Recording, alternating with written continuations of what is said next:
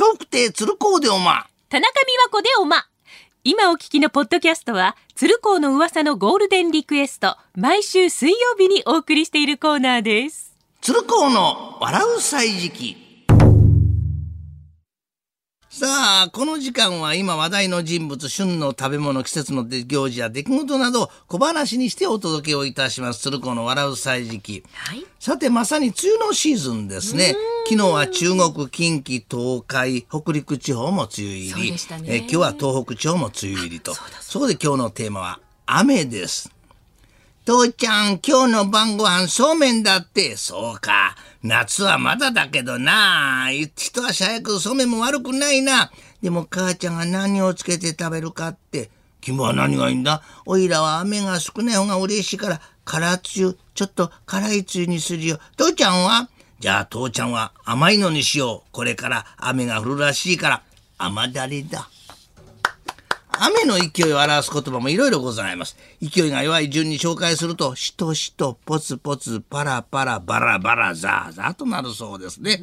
父ちゃん、雨の中出かけていったけど帰り遅かったね。おう、高校時代の先生とばったり会ってな、立ち話してたらな、そこにもう一人先生がやってきてさんにんでお茶を飲みに行ったんだ。そうなんだ、それよかったね。でもザーザー降りで濡れたんじゃないの。いやー、二人の先生と会えたんだ。父ちゃんにとってはしとしとの雨だったよ。さあ、梅雨になるとよく見かけるのがカタツムリ、そしてナメクジ。あの、一緒だと思ってる人も多いですが、貝殻をナメクジに与えても殻を身につけたカタツムリになることはないんだそうですよ。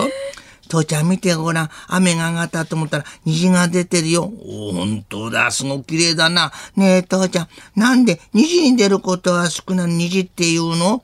まあ、くじに出るわけじゃない。ナメクジっていうのと同じだよ。そうか、じゃあナメクジはなんでナメクジっていうの。ほら見てごらん、アジサイの鉢植えに何匹もいるだろ。鉢植え、鉢の上にいるんだ。ナメクジっていうのも道理だろ。